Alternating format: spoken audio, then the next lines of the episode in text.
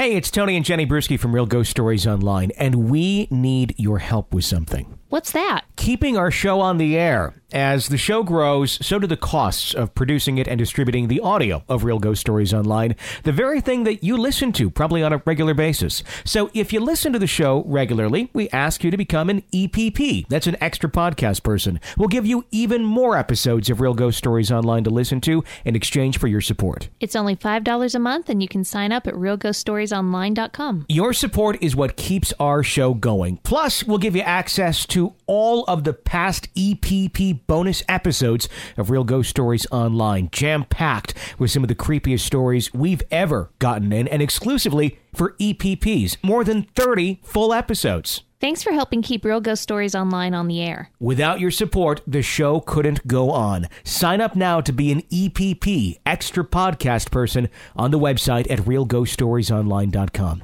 And thank you.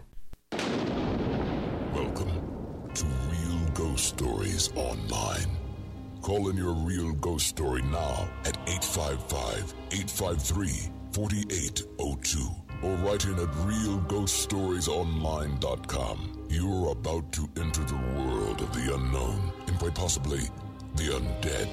This is Real Ghost Stories Online. And on today's show, can you summon a good spirit or are you at the mercy of whatever may appear? A therapist finds she is the one that needs help because of the voices in her office. A troop of Girl Scouts finds their seance may have actually worked. And could a listener that is far from her sisters inexplicably know when they are in trouble?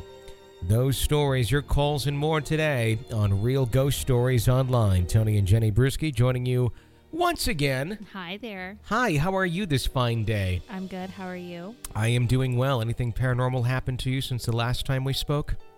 Which was in reality like five or like 30 seconds ago. But uh, since we spoke on the, te- on the the radio show, Not that I can recall. nothing. You? Mm, no, we got a cat that's kind of like a zombie. Yeah, a little bit. She'll be in her cage, and every time you walk down the stairs, because she has uh, a little a little cage that we have in the garage that we put her in at night, so she doesn't get eaten outside. And uh, then well, every time she goes in there, she's like reaching out like a zombie. And it's not a little cage. It's a It's big big. I mean, it's a it, in, in human size. You know, if, if, a human could fit in there. yeah, you could fit a mastiff dog yeah. in there. It's big for a cat, but Mhm. anyway, she's in there and she sits there and she reaches her paw out at, at you and she tries to grab anyone who goes down the stairs and do you know why the cat does that? because she loves us and she wants to eat us. No, because she's pissed off that you always call her a she when it's a he Oh he. yeah, Our cat is male, although he has been neutered. So he used to be male. it's a complex. You've always called it a her. Well, I've always had female cats. Well, this is the best cat you've ever had, isn't it? Yeah, so far. I mean, yeah, And it's a male. that's true. I've only had male cats. I had one female cat, but male cats are better, I think. Yeah, I've always had female cats, and I mean, this one's really nice and friendly, and, and except for the walker part where it's kind of like Hershel's friends uh, trying to get out of the barn. That's what I think of with a cat. She's like, and she makes noises like, meow. Yeah. It's not just a meow; it's like a, a zombie-esque type sound. So, Oh, anyhow, wow. Does that count as paranormal at all? No. The cat? No. Okay. Not in the slightest. so. That's a, anyhow. Uh, 855-853-4802 is our phone number here at Real Ghost Stories Online to share your real ghost stories with us. We would absolutely love to hear them. Of course, you can also write in on the website, realghoststoriesonline.com, and share your ghost stories with us that way. So lots of ways to get those stories into us here at the show. Let's kick off tonight's uh, episode with a letter from Elizabeth. And Elizabeth uh, writes in I've recently started listening to your show after a friend recommended it to me. She's also the one who suggested I write up this story and send it to you. She's also dead. I'm kidding. That's nice. Uh, I'm not sure if this is something you've seen uh, before as it concerns guardian angels. I was doing some research on angels for a writing project when I stumbled upon an amateur website run by a woman who claimed she knew all about angels because she had talked to them. I thought it was a bunch of shit, but I was uh, creating a fictional work, so it didn't matter if what she said was true or not, as long as it provided me with inspiration. She had several pages about several different types of angels. I found her website through a page talking about archangels, but the one that interested me the most was a page on guardian angels. Not only did she claim that she had talked to angels, but that she could teach you to talk to your guardian angel too. Even though I didn't really believe it would work, I thought it would be interesting to follow her instructions and see what would happen. As per the instructions, I sat in my room with my eyes closed, breathing deeply. I'd meditated before, this wasn't strange. The next step was to imagine yourself being filled with the golden holy light and imagine golden roots growing from you, linking you to the earth. Then you were supposed to think of the perfect garden with a place for you to sit and imagine yourself sitting in the garden. For me, it was more of a clearing than a garden. One side of the garden was framed by a cliff and waterfall falling into some pond, and the rest was surrounded by dense forest. There was a pavilion in the middle, sitting on a slab of concrete with a picnic table chained to it, like something you'd see at a park. Everything else seemed very peaceful and nice. I sat at the picnic table, called out to my guardian angel, like I had been told, and waited. The website said that when you called out to your guardian angel, that you should invite them to sit by you. That then you could ask them their name if you didn't already know it and talk to them about whatever might be bothering you. Not really sure what I was expecting, but I was not expecting what happened. After a while of calling out and asking if anyone was there, I looked over to see a tall figure in a dark cloak standing next to the table. Underneath the figure's cloak is a face continually that shifted. It just stood there looking at me, so I just opened my eyes and ended it. I wasn't sure if it was real or if it was my extremely active imagination acting up, but it freaked me out. And yet, about a week later, I got curious and decided to visit the garden in my mind. Not to call anything back into it, but just to visit it while I was there. I saw the figure again. It wasn't in the garden, but outside at the edge of the woods, just standing there like it was waiting to be let in. After that, I opened my eyes and never visited the garden ever again. I try not to think about it very often if I can. I fear that I may have let something in that definitely wasn't an angel. But I have no idea what. The only thing that comforts me when I do think about it is the fact that when I visited the garden the second time, the figure didn't seem to be able to get in without permission and my faith in God, but that doesn't keep it from freaking me out. Okay, I'm pretty sure that what she saw was not a guardian angel. This was all in a vision, correct? Like, Yeah, like a medi- Eyes- uh, meditative state. okay. And it sounded like what she said was that this figure that she kept seeing, the dark figure, was on the outside of the fence that couldn't come in. Okay. So that's really strange. I've never been able to get into one of those states No, I know. where things just happen. Mm-hmm. You know, I'm able to like I have a very active imagination. I can shut my eyes and imagine and I'm in a different situation or scenario or something and then whatever I want to happen will play out. But I, I I'm I'm not I can't really throw myself into like she did essentially. She read about putting herself in a garden. Mm-hmm. and then and then suddenly all of the other objects people whatever have you that happens will just occur as if it was this living environment that i was going into Uh-huh. um that'd be i don't know how you get into that state i don't know how you that's almost like on demand dreaming isn't it It sounds a lot like that, but I think it takes a lot of practice. sure And you have to be able to calm your mind, which was something that you and I are not ever going to be strong at doing. No, you know, when people meditate and when they, they go to a, kind of a, a calming, peaceful place, are they able to pick out where that's going to be or like in a meditative state? Or is it kind of like, okay, you calm down and wherever your mind goes, your mind goes? I think you can imagine where you're going. Well, that would be awesome. I'd love to be able to do that.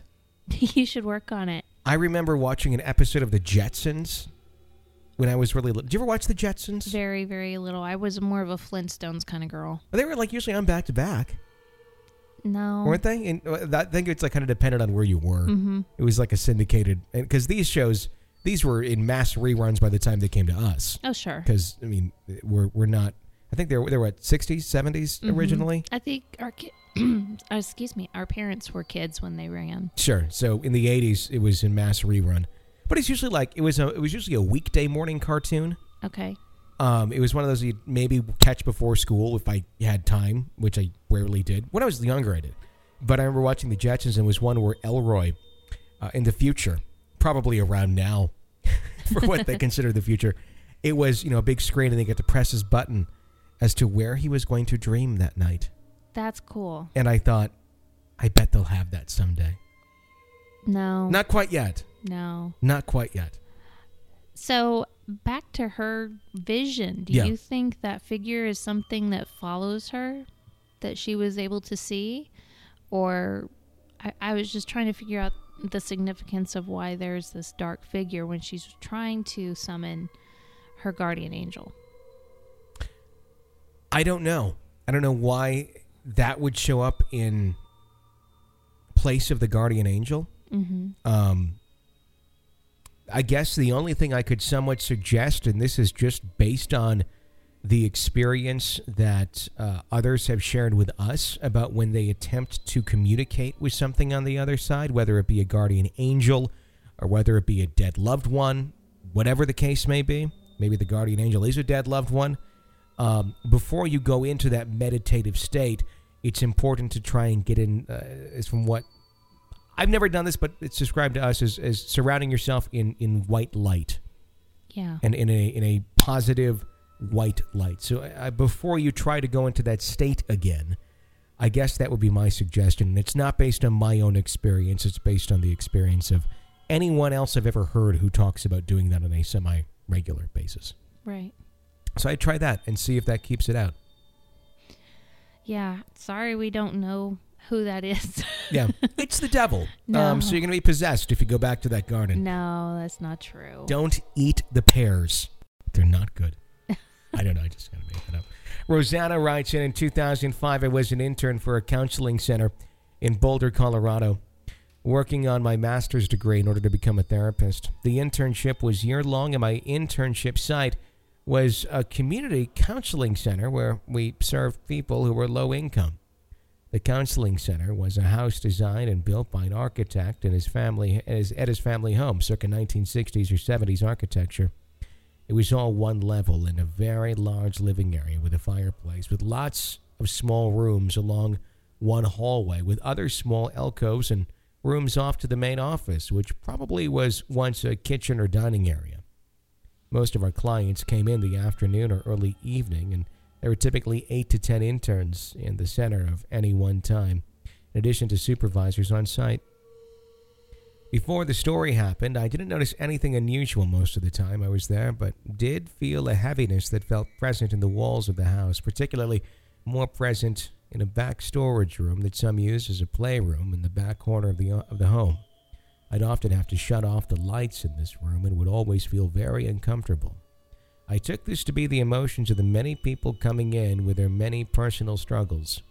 This night I saw a client late and was sitting in the main office area working on my notes before leaving for the night. I was the only one there and in the main office. I was sitting at the desk with another one across the room. There was a fax machine near the other desk, and the copier was behind me. At first, I started to notice small sounds like the sound of an office chair moving slightly, but when I looked up, I didn't see anything move. The copier would sometimes turn on when no one was around it and did a few times, which made me a little uncomfortable. I decided to put on some music, and I had brought, brought in a small stereo with a Norah Jones CD. Started listening to the music, and as I was finishing up my paperwork, I was singing, and as I sang, I noticed myself start to relax and feel less spooked. One song I really liked came on, and as I was singing loudly, another voice that sounded like a woman's voice rose up much higher and louder than my own. I immediately stopped singing and realized that I wasn't hearing things. I know that I heard this voice. I started to feel that the room was becoming very crowded with spirits, and I got the sense that they didn't want to hurt me, but that it was their time in the house and that they wanted me to leave. I packed up my things as soon as I could and got out of there feeling increasingly more freaked out.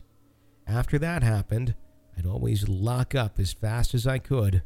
I never stayed late to finish up paperwork again. About a month later, I was talking with another one of the counseling interns, a guy who at the beginning of the semester, he tended to always stay late, and his clients tended to come in the evening hours.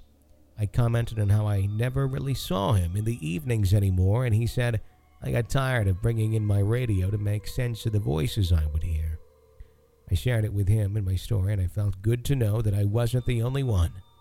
I know nothing of the history of the building or why I experienced what I did, but I've worked in a lot of other counseling centers, and I've never felt that heavy feeling again. I don't know if it was the emotions of the living or something else. I looked up the counseling center, which closed sometime in the 2000s, but I think the building is still there and is now a dentist's office. That would be enough to make you want to seek out counseling.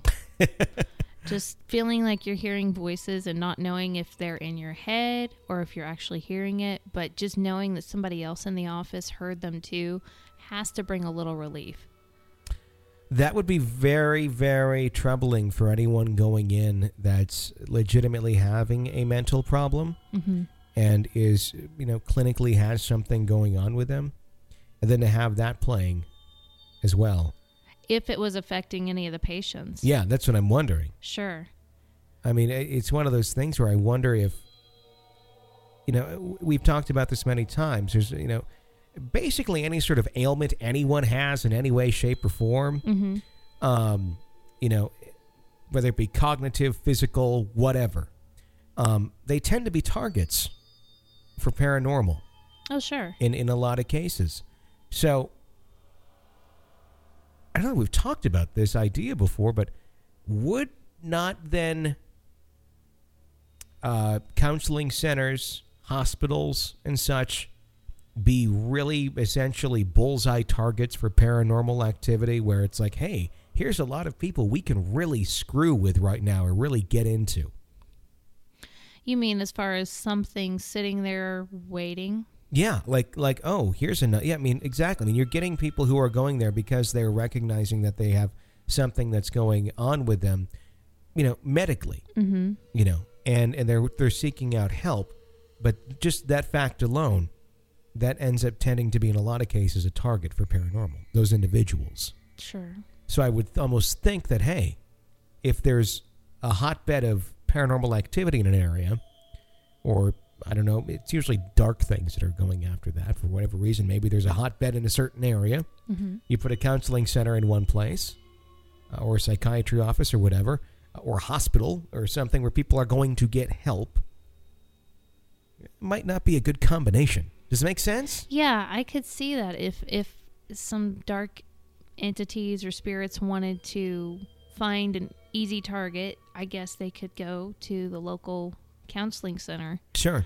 Um but you know, I'm trying to think.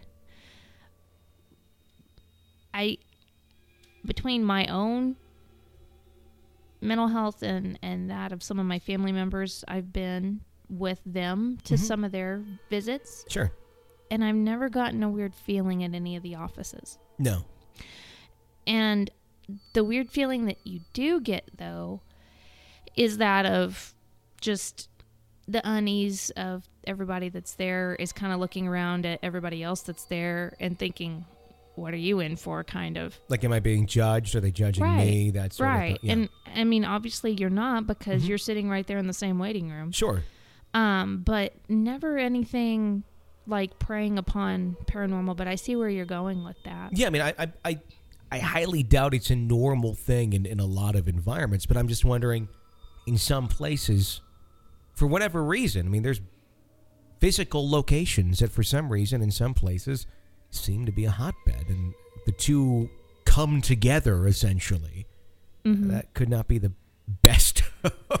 See, the thing I was more, I guess, concerned about with the story is, uh, you know, like medical students go through when they start learning about all the different ailments.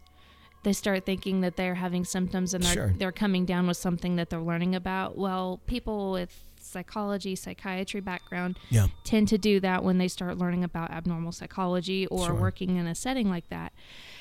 And I would think that hearing voices would be enough to make you start to wonder if you're coming you know Yeah. if you're developing something not coming down because you don't come down with it like the flu but Yeah.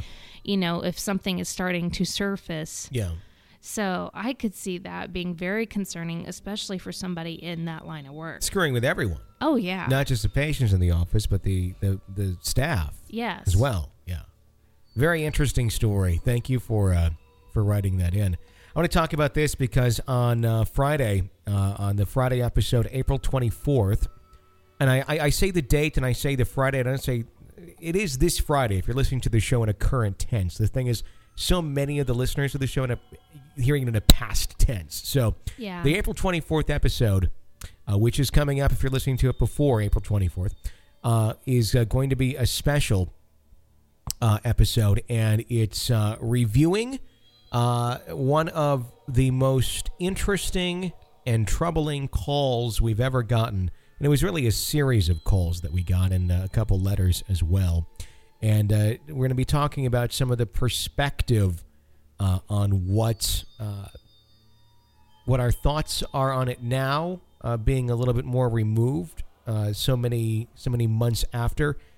You know what I'm talking about? richard Richard. yeah Richard in Chattanooga.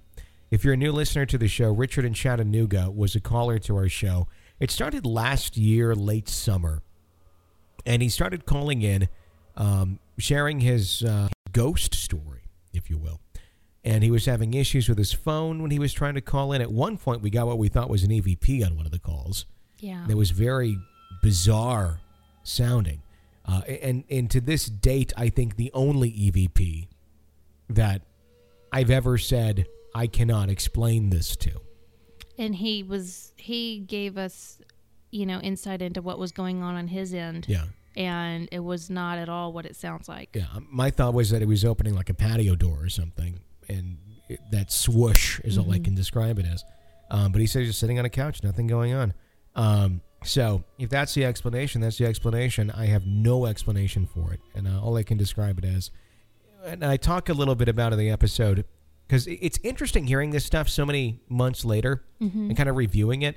The timing of when he said that, what he was talking about, and and when it all comes in is very interesting yeah just the content of what he was saying as well. Um, so anyway, uh, the April 24th episode of the show, uh, the Friday episode, uh, is a uh, look back at Richard in Chattanooga, and we'll uh, we'll talk about some of the well, we'll listen to all the calls in chronological order, uh, and we'll also uh, talk about. Some of the letters that were sent in, what uh, some of the feedback was on the message board about it. It fills up a full hour. It's a full. It's very interesting. Uh, if you've been following the show for a long time, you you've heard those uh, in sequential order a while back. If you're new to the show uh, and you've heard us mention Richard in Chattanooga, here's your chance to get the full scoop. yeah So it's uh, it's going to be a very fun and interesting uh, look at uh, one of the most uh, interesting calls uh, and stories uh, that we've ever gotten into the show here at Real Ghost Stories Online. The phone number is uh, 855 853 4802 to share your real ghost story with us. I didn't ask you because, um, I mean, what is what were your thoughts looking back now, all these all these months later, you know, almost a year later, on on the Richard and Chattanooga situation? to me i you know absolutely believe what he was dealing with was real. Um i don't think it was an attention ploy like some people have suggested on the message board because the thing is the tone of his voice when he's calling in you can hear not only the desperation but the pure exhaustion in his voice from the lack of sleep from the kids that don't want to be in hi in their home because everything seems to be messing with his wife and his family all around him. So I absolutely thought it was real from the get go. I still do think it was real. I hope all is well with him since we haven't heard from him in a long time. Mm-hmm.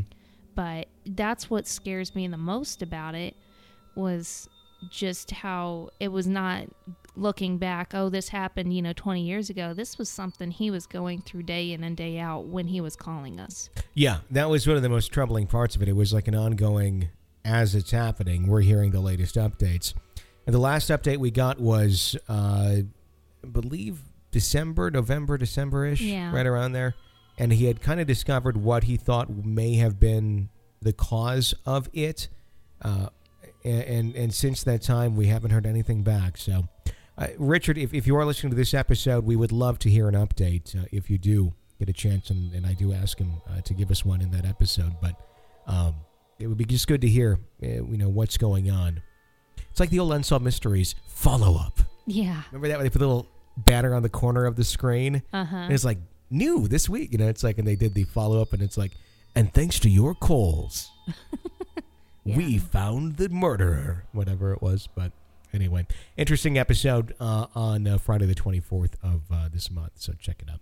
Uh, 855 853 4802 is our number. Leah writes into Real Ghost Stories Online. Hello, Tony and Jenny. You read my story a few weeks ago about the strange occurrences in my apartment, during which you discussed the pronunciation of Newfoundland. You were both a little off. It's pronounced Newfoundland, with the emphasis on land. Newfoundland. Mm-hmm. Did I do it right? Newfoundland? I think so. Keep reading. Okay. I appreciate Jenny's attempt to correct you. We sometimes use an old tourism slogan to help visitors remember. Understand Newfoundland. It's the closest thing we could find that rhymed. The emphasis is on on, on understand. Mhm. Understand Newfoundland. there you go. Oh, and I'm doing my A's right? I think it's Newfoundland. Under, do I say understand with a Wisconsin accent? Understand, understand. What's what's the better? word? The first one. Understand. Understand. There. Okay, yeah. Okay. I just it's a harsh Wisconsin A, Mm-hmm. but I guess it's the right way to say that word. Understand Newfoundland. Okay, there you go. It's a close. okay, now that we've discovered another uh, area on how to say it correctly, uh, since I first wrote to you, no one in the house has spotted the dark figure in the kitchen, but one of my roommates has, has told me that uh, she found someone in her bedroom at night watching her on occasion. The sensation of someone sitting on her bed. I felt the same thing in my bedroom once or twice. Everyone but my fiance seems to have seen orbs, both light and dark, in various rooms of the house. However, no one is afraid or whatever, or whatever, whoever it may be. We seem to have reached a nice balance with our entity, and things are more or less normal around here. Some uneasiness aside, we still have the option to smudge if anything changes. Jenny asked me if it might be haunted, if I might be haunted myself. I can't say that I know of any specific entities following me, but I do believe they are attracted to me once I enter a space. I went through a period of exploration in Wiccan and other pagan beliefs, as well as a period of emotional trouble as a teenager, and I definitely left myself open to what my Wiccan friends call those who seek to harm. I never owned a Ouija board, which I'm thankful for, but experimented with other energies. Who knows what kind of impressions they really leave on us. I mentioned in my last letter I grew up in a house that was haunted. My mom, my stepfather, and I moved in when I was around three or four. We lived on the main floor and later expanded into the basement of the house. In the upstairs apartment was a sweet older woman I knew only as Mrs. Constantine. She and I would eat biscuits and watch Full House while my mom ran quick errands in the evenings. She died when I was around eight years old after moving to a nursing home. The apartment remained vacant while my stepfather and family renovated. I was a latchkey kid at about age 12, so I came home to an empty house after school until about 5 o'clock. I'd hear footsteps upstairs during those hours, even though there were no one working up there. I never scared, it never scared me and eventually became indistinguishable when the tenants moved in. My stepfather and his father and his family owned the house and the store next to it. When they were renovating the basement, they discovered that the house and store were connected by a rough tunnel. In this tunnel, they found a stone with a year carved into it and a name. My mother swears she doesn't remember what the name or date was, but I think she was just really spooked by it. Sometimes she pretends she can't remember what I'm talking about. I haven't asked any other relatives about it, but it may explain the other activity in the house in years to come. They boarded up the tunnel on both ends. I'm not sure it's even in the blueprints for the house or store. For years, a CD player in our living room would turn on without prompt, skip songs, random or sometimes refuse to turn on entirely for a day, only to work fine the next. My mother complained for years that I would turn the television on in the living room when she had gone to bed and leave it on all night. I never once turned it on after she went to bed, but did see it shut off by itself once when I passed by in the middle of the night. I slept in the bedroom to the left of the bathroom with my baby sister until I was 13. She was three. My parents moved to the new basement, and I moved to the bedroom on the right of the bathroom. For the first time in my life, I woke up with the sheets and blankets in bunches on the floor at the end of the bed. I'd never been a restless sleeper, and as I grew older, I swear I could feel the blankets being slowly pulled off. It became so normal that it was actually more annoying than creepy. I've never woken up with the sheets that way since living in that house. Once my friend came over after school when I was 15. We were eating peanuts at the kitchen table, chatting, probably brooding about something. No one else was home with us. I had my feet up on a chair and could feel my friend's feet rubbing against mine. I jokingly asked why she was playing footsie. She was confused and said her feet were on the floor. I looked and saw they were, but still could feel someone touching my feet. We left the house until my mother got home. The only time I remember being really scared was one night when my sister was three. I left my room to get a drink of water and looked on her, looked in on her as I passed her room. I stated the bathroom was between our rooms, the light was off in the bathroom, and the door was open. There was no one inside. My sister was sleeping soundly. I continued to the kitchen. The basement door is in the kitchen, and I was always uneasy going down there or keeping my back to the door. Got my water, keeping my eyes on the door, and walked back down the hall to my room. At this point, I bumped into a man walking the opposite direction. Coming out of the bathroom, he was taller than me, and I assumed it was my stepfather. I mumbled, Excuse me, and continued to my bedroom. It wasn't until I had closed my door I realized there had been no one else on that floor with me that it could have been. That shook me up for a few days. Years later, my sister told me that she would see a man in my bedroom when the door was open. He was bald, in a black suit, and stood at the end of my bed.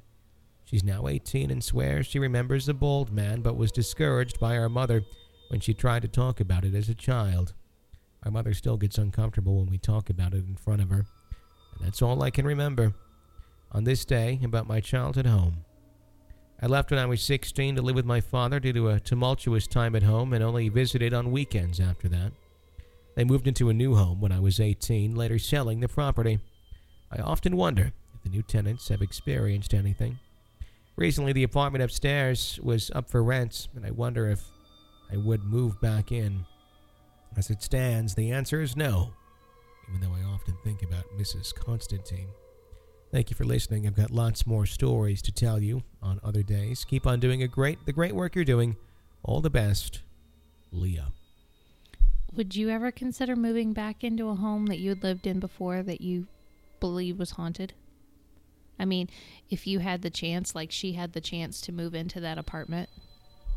I think I'd really have to weigh the um, the positive experiences versus the negative experiences. Mm-hmm. I mean, it sounds like it was kind of a tumultuous time there for her. Sure. I mean, that was actually her words on leaving. Um, so, if it was like a really positive home and it was a good environment, but there were some weird things that happened, but weren't like too invasive, mm-hmm. um, yeah, I would consider it based solely on like the positive memories. And I mean, if you know, I was in a situation, you know, dire needs, if I had to go back to living with my parents or something, you know. Sure. Um, but uh, I, yeah, I mean, I think I would. I mean, it would just be really depend on I think how the haunting was. Mm-hmm. You know, if it's like this, where it's like the TV's turning on and off. You know, it's weird. It's bizarre. The bald man watching you sleep at night. The bald man watched, but he didn't do anything. He was just a bald man. I think that's that's a form of discrimination against bald people. I was gonna say I have a bald man that watches me sleep. So Yeah, I mean, I sometimes get up out of bed and I stand over you with a cup of coffee and I just stare and make weird noises. But that's my thing. No, I'm kidding. yeah. we are, we're a protected group, us Baldies. Okay. Just ask Larry David. That's great. um, you know, I I wonder sometimes when people think about moving back to a home that they used to live at like that, Yeah. if there isn't something that's calling them back. Sure. because sometimes that urge can be really strong. Like people that want to move back to where they lived during a certain time of their life or Mm-hmm. want to buy their childhood home and, and raise their family there. It's almost like something is drawing you Sure. there. I've always thought of buying my childhood home, Mm-hmm. but my thought process was actually to make it into an office. And then I realized it's so impractical to do such a thing. Yeah. My parents still happen to live there. Um, well, Yeah. That too. But I always thought, like, I mean, uh, this was years ago. I always thought, well, if I'm like still living in that area, which I'm obviously not, No. um, but it, I always thought about that when I did kind of live in that general vicinity of like someday buying that house and then just like working out of it, um, and then like using it as an office place if I ever wanted to like hire people or anything. But it is so. I mean, number one, there's zoning laws, which when I was having these ideas, I was unaware of those things. yeah. Number two, it's like a bi-level home. So like each level is not all that big and it's all kind of weirdly laid out. And as far as like having like codes to like get people up and down stairs and such, it just doesn't make sense. No. Not at all. Um, but I, I, I, I really have such fond memories of my childhood home. It's going to be sad when my parents do eventually move out of it Sure. because I really I that's where I grew up. I was it was a good upbringing, good home, uh, you know, good life. I really enjoyed growing up there. Um, so I always thought, well, maybe I could still hold on to it somehow. But, Right. You know, it'll be a time to, to let go of it, but you know, my my mom will like that line or the uh, the, the fact that I oh see see you had it so good. Yes, I did, mom. You're right. Continue. You know, my childhood was not bad. We had some bad moments, but Sure. in general, it wasn't bad. And I still feel very drawn to where I grew up Mm-hmm. to the point where sometimes I look just if it comes across my mind, I look to see if it's happens to be up for sale, not to buy it, but I want to do the virtual tour Sure. to see what they did to it, what my old room looks like now. So far, it's the same people that bought it from my parents that still live there, and they're probably going to die there because they just have had it for so long now. And that's when you when they actually do pass, then you go on the actual home tour. You go and check it yeah, out. yeah. Or if they put it up for sale, because I just, Yeah. you know, and my parents have friends that live on that same street, so they Mm-hmm. would know pretty quick if the, our old house came up. But Sure. I'm, I just have this curiosity about it. I went through my uh, the home that I grew what it was in till I was about uh, almost 4 when we moved, um, and uh, it went up for sale when I was eighteen, and I was able to go and tour that uh, one time. It was the first time I'd seen it since I was literally about three and a half or so. And uh, I have a lot. I mean, I, I know people like uh, so many people like, oh, I don't really remember a whole lot before three or before four. It's like I have a lot of memories in that. Like I don't know. I I don't know. I've had that argument with people where it's like you don't remember things before two or I do. I have very vivid memories. Um, so I've got to go and see that, and that was really interesting. Yeah. I had like very, I had a very couple spooky dreams there that like I still like kind of define the house by, of like a skeleton like chasing me in the house. uh huh. It was, excuse me, it was really, it was creepy for a three year old. But um, uh, I I remember going and touring that house, and uh, walking around as an adult. Obviously, you're several feet higher than it was how you remember it. Oh, so there were several times when I was walking through the house where I'd like I'd get down, and it was an open house, Uh huh. and I'm just like on my knees, like looking at like this different perspective of things, of just ways I remember seeing them. Uh huh. And uh, the real the realtor who was there, like, like showing the house, like kind of looks at me. I'm like, oh no, I lived here. Uh huh. And they kind of looked at me like I was a little bit crazy. I'm like, no, really, I lived here when I was like three.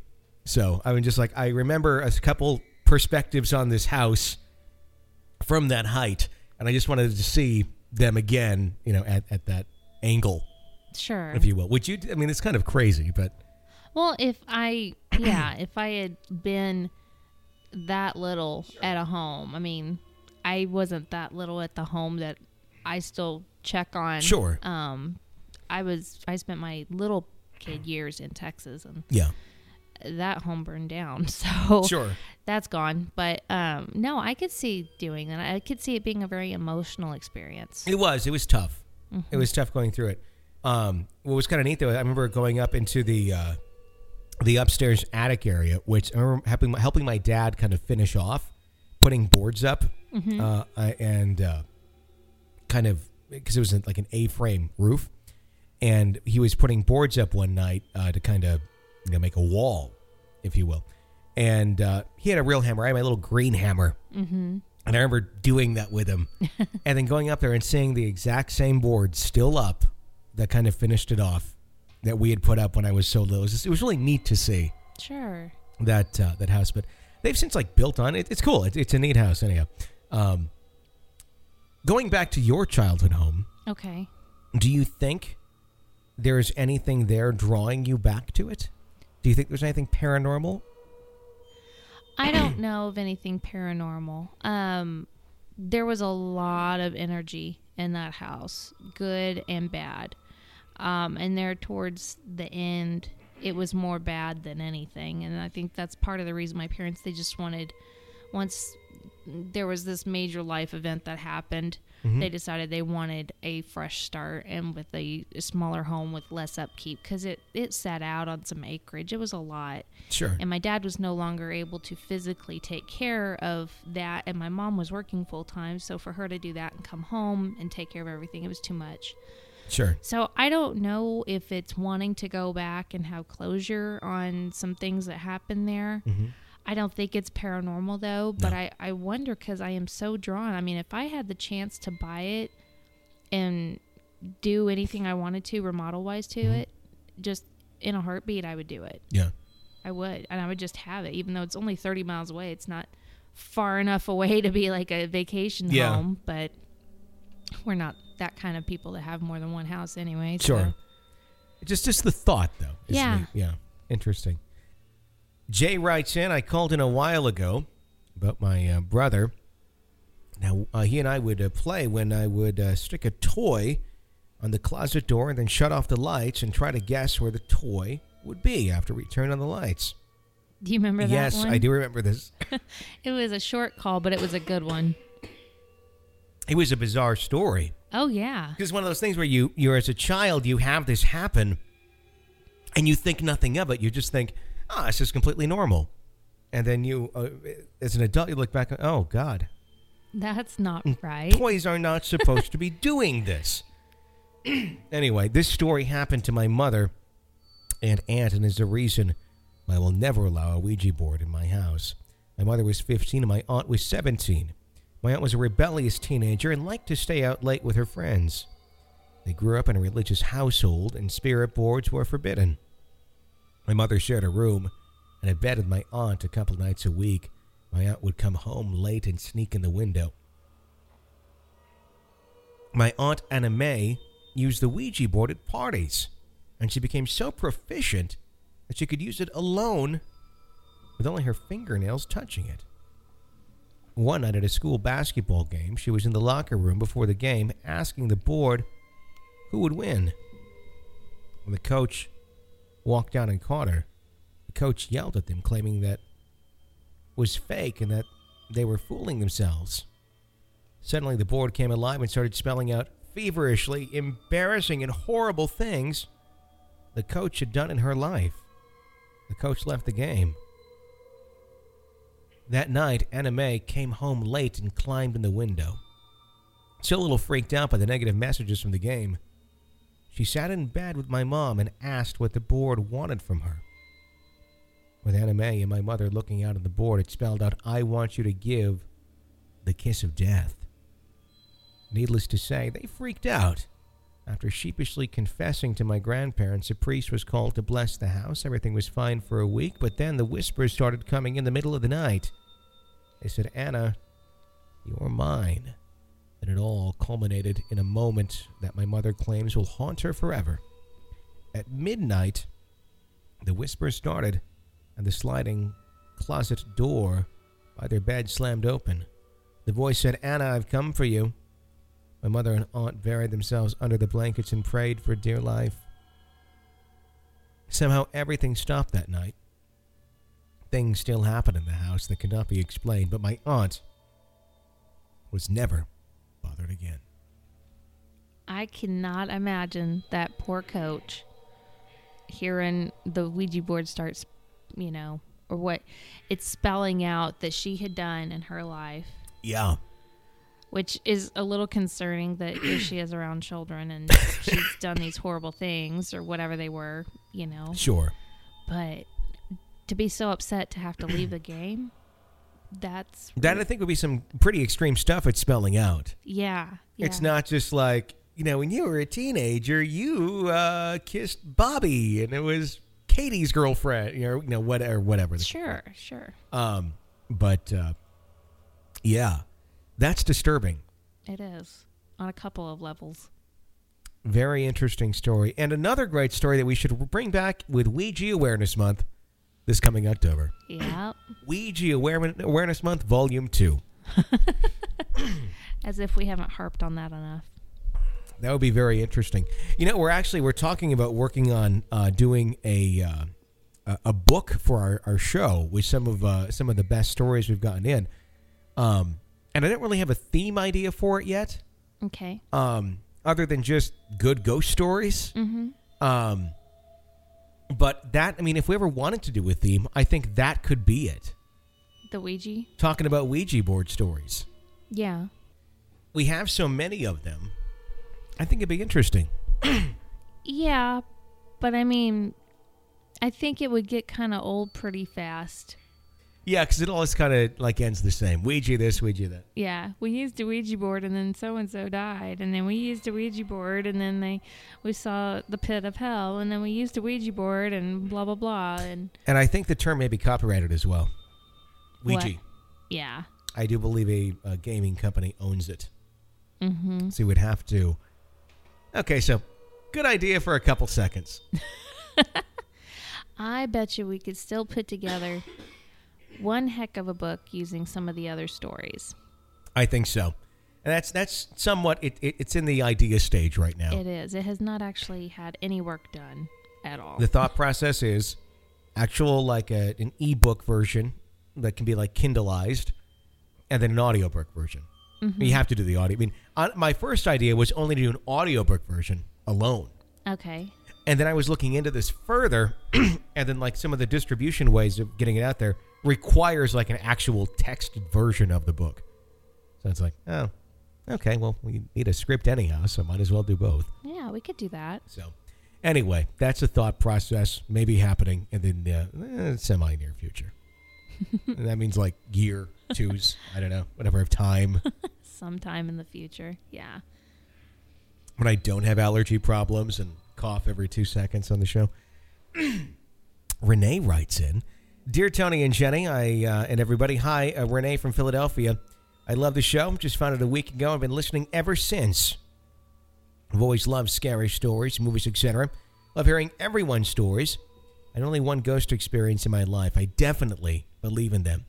When I was about 11 years old, I had a friend named Karen that I attended school and Girl Scouts with. I remember when I slept over at her house once and we're getting ready to go to bed, she said to me in a serious manner, By the way, my house is haunted. I said, What? She said, Yeah, I see stuff all the time. It's okay, though. I remember I was shocked at what she said and I believed her. I was scared that night and was praying I would not see anything. I did hear some noises that night, but nothing that I could definitely say was a ghost. Anyway, we had our Girl Scout meetings in the rectory of an old church built in the 1800s. Every meeting, we pulled out folding chairs to sit around at our meetings, and we'd always had trouble getting the old closet door open where the chairs were stored. He always had to giggle or jiggle the handle and uh, push the uh, doorknob, all all kinds of stuff to get the door to open. Well, one Saturday night, our Girl Scouts had a sleepover at the rectory when our meeting, where our meetings were held. Our leaders were at the back of the rectory playing cards. We all had our sleeping bags in a circle in front of the rectory near the big windows. Karen had an idea to have a seance. Now that I think of it, what a bad idea to do this in the rectory behind an old church. Anyway, we held hands, and different girls said many names of ghosts to call, and there was a lot of giggling going on. No one was being serious. This went on for about an hour or so. Finally, everybody said, We've got to be serious and focus, or it won't work. At this time, Karen said, why don't we call my grandmother?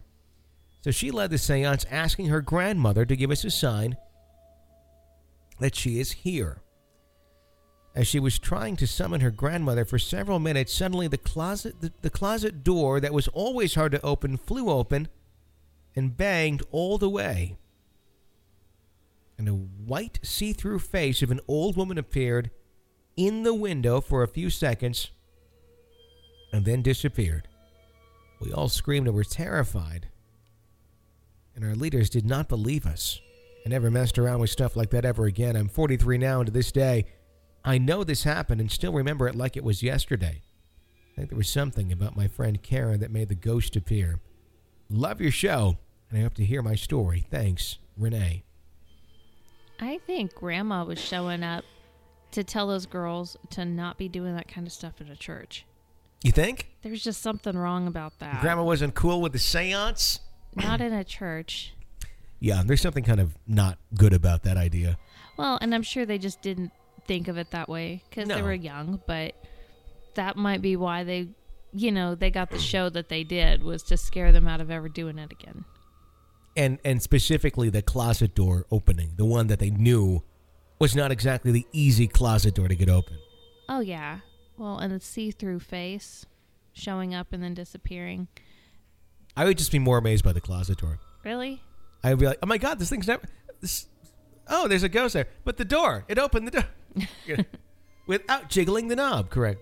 Yeah, that would be very very freaky. Mm-hmm. And it's interesting when it's it's written in by someone who's uh, you know, 43 Yeah. and not, you know, and I'm 12 now, you know. right. That this is stuck with her Yeah. all the way well into adulthood. Yeah. And, you know, that's not something she's ever going to forget. No, it's not. Thank you for writing in and sharing that story with us. 855 853 4802 is our phone number. Uh, is it Gro? G R O? Gro. Gro writes in Hi, Jenny and Tony. It's Gro from Norway again. Thank you for reading my last letter, even if it was not scary. It was about the house ghost ringer I uh, grew up in in northern Norway. I'm sorry, Tony, but I do not think we're related, though it would be fun. Damn. I thought I found like a long lost cousin. Yeah, I know. Unfortunately, not. Both mom and I like uh, genealogy research, and I can't find any trace that leads to you. But in answer to your question, I grew up on an island. Oh, this is one. In Vesterålen. Places that are linked to my family are Andøy and Harstad. I mentioned that the house I grew up in was a former cotter's house. You wondered what that is. A cotter is a person who rented a simple cabin and a small piece of land upon which to grow potatoes, oat, and wheat. I'd like to do that. I'd like to just rent a house to grow potatoes, oats, and wheat. So grow the potatoes for lefse? Probably. Mm, Yum. A little bit of lefse here and there. I love my lefse. The ground was solid on year to year basis and was purely uh, thwart uh, paid into labor. Hey, I, let me ask you this, Gro, and you can write back in. Do you guys still eat lefse over there, or is that something that we've like kind of Americanized here? Is like, oh, it's Norwegian. You know how uh, cultures do that, where it's like it's usually something that you go back there, like you do what? You're eating what there? I would think that they, I would think they still would. How about lutefisk? That one too. I'm curious. In Norway, do they actually do it? Because in the states, anyone of Norwegian descent like proudly does these things, and lefse is great. Lutefisk, somewhat questionable. You know, I'm just curious if it actually still goes on there. Because I believe the biggest producer of lutefisk in the world is in Minnesota. Yeah, I could see that. So I'm just curious as to if this is more of a we did this here be for whatever reason with the settlers as to what actually goes on in the country itself. Well, and if if they still eat lefse, I want to know how Gro eats her lefse. Yeah, what do you put on? Yeah, I mean, because it's uh, Is it warm or is it cold? Is there butter? Is there no butter? ham. Sugar? What? Yeah. okay. Anyhow, usually the land available to the Cotter class was land that was uh, considered unprofitable for any other use. In any case, I'd like to discuss more themes than just ghosts. So therefore, I want to share with you an experience I had for many, many years ago, and I'm curious about your input. My two younger sisters and I are pretty close in age. To keep them a little anonymous, we'll call them Itchy and Scratchy. But in spite of those close in age, I'm only a year older than Itchy, two and a half older than Scratchy. I was the big sister. I took uh, early on responsibility for them, and they both looked up to me as a great talent uh, who uh, could solve all problems and chase away scary shadows. It came the day after uh, the day when I left home.